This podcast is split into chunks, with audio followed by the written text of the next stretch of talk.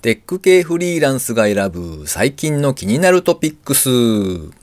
ということで、今回は42回目となります。この番組ではですね、フリーランスのエンジニアである私ですが、最近気になったニュースや記事なんかをサクッと短く紹介しております。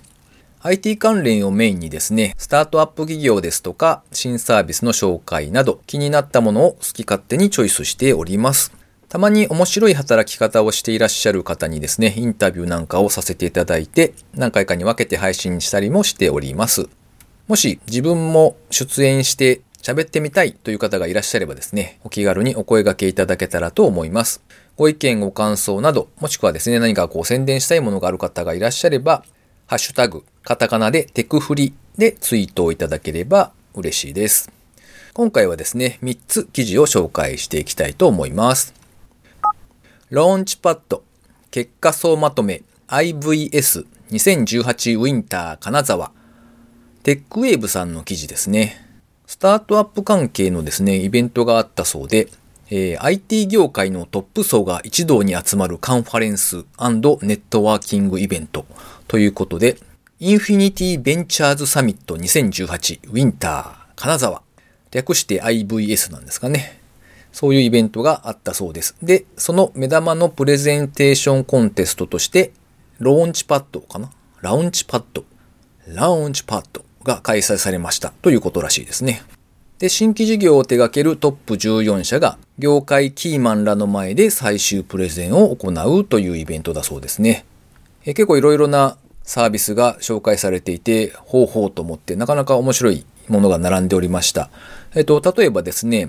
ホームドキュメント、法律の方ですね。ホームドキュメントのバージョン管理システムでハブルというのがあったりとか、えー、貿易業務のコラボツール、全ポートとかですね。あとは養豚ですね。豚さんの養豚管理システム、ポーカーとかですね。なんというか、世の中の動きが見えるというかですね、あ、そんなジャンルでいろいろなものが出ているんだなというのが分かって、なかなか面白かったです。では二つ目ですね。ちょめちょめコード、言い換えのご提案。PHP カンファレンス2018のスライド資料ですね。ハテブでホッテントリーに入っていたので、ご覧になった方も多いんじゃないかなと思うんですが、えー、ちょめちょめコードと言いましたが、まあ、あれですね、口にするのもちょっとはばかられるなというところだったので、あれです。くっそーな、そんなコードですね。えそれの言い換えのご提案ということで、え資料が出ておりました。え提案がどういうものなのかというのはですね、えネタバレしてしまうと申し訳ないので、え実際にそのスライドシェアのですね、方に載っている資料をご覧いただければと思います。で、まあ、この資料の中で出ていたので、ちょっと気になったのはですね、なんというか、ダメなコードはダメって言えないといかんでしょう、みたいなのがあったんですが、まあ、それはわかりますが、なんというか言葉はやっぱり大事というかですね、選んで使わないとなというのはやっぱり思うところですね。結局のところ、その受け取った相手がどういうふうに感じるかなっていうところをですね、ちゃんと思いやってあげられるかどうかっていうのがやっぱり大事なことではないかなと思うわけですね。普段の会話とかでもですね、例えば、ちょっと遅れてるかなあの人っていうような時にですね、進捗どうなってますかっていうふうに聞くのと、進捗どんな感じですか？っていうふうに聞くのとですね、受け取る印象はだいぶ変わると思うんですよね。まあそういうちょっと遠曲表現とかを使ってこう優しく言ってくれる人ってエンジニアの人々には多いなと思っていてですね、そういう優しい人たちが多い世界であるといいななんてことを思ったりするわけですね。では3つ目ですね。個人開発で食うという生き方。週休7日で働きたい。こちらは、拓也さんのブログ記事ですね。えっ、ー、と、実のところ、調べてみたらですね、一番最初にこのテクフリで紹介した回でも、この拓也さんの記事を紹介していたんですが、今回はですね、YouTube を始められたそうで、えー、一度皆さんも見ていただけたらなと思って紹介してみます。Markdown 専用のノートアプリで、 Inkdrop っていうものがあってですね、そちらの開発をされているのが拓也さんという方ですね。で、まあ、お一人でデザインもマーケティングも開発も全部されていらっしゃる個人の開発者の方なんですが、月額5ドルという価格設定で、プロダクトの収入からだけで生きていらっしゃるというそういう方ですね。で、その YouTube の動画の中でこんなことをおっしゃっていて、ちょっと痺れたんですよね。これが仕事かって言われたらちょっと違うんです。個人開発は自分にとっては生き方そのものっ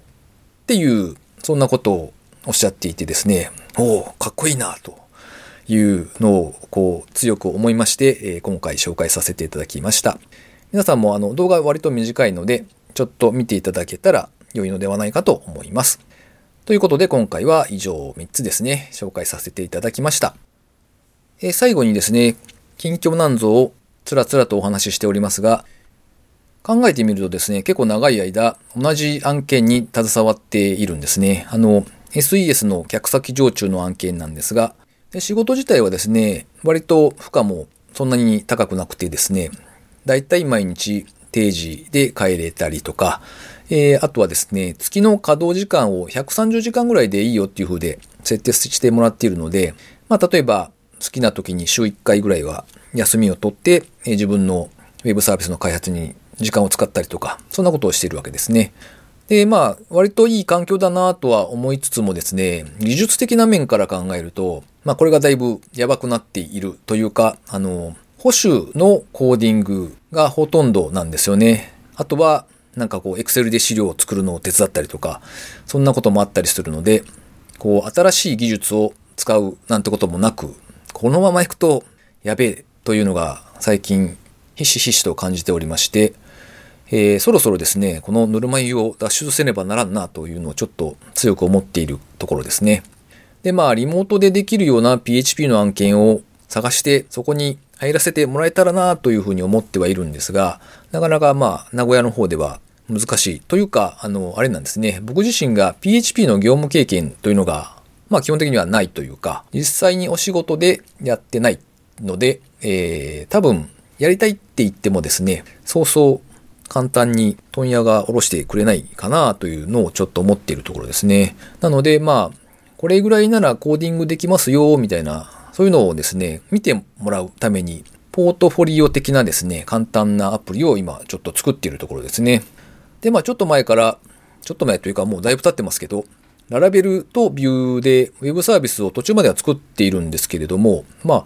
フレームワークに乗っかるとですね、なんかこう、レールの上をよちよちと歩いていると、まあ、なんとなく物ができていって、ああ、動くな、みたいなのができていくわけですよ。で、そうすると多分ですね、レビューをするというか、その、この人の技術レベルってどんなのかなってこう判断するときに、こう見る側もですね、どうやってこの人は考えながらコーディングしているのかとかですね、そういったところの判断が多分しづらいだろうな、なんてことをちょっと思ったんですよね。なので、えっと、まあ、それはそれでちょっと置いといてですね、全然別の、まあ、そんなに難しくないというか、小規模なアプリをですね、その PHP を使って、ちょっとフルスクラッチで作ってみようかな、なんてことを思い立ち、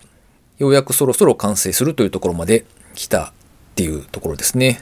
で、まあ、その作っていく中で、クラスの設計ですとか、まあ、コーディングについてですね、いろいろな悩んだとことか、こう、調べまくったところとかですね、そんなことをブログで書きつつ、あとは、まあ、ソースをですね、GitHub の方で公開して、えー、こんな風なものを作ってますよ。どうですか？みたいなのをちょっと世に問うてみようかなというところですね。なんとか年内にはちょっとリリースして人に見てもらえるような環境にしたいな、なんてことを思っております。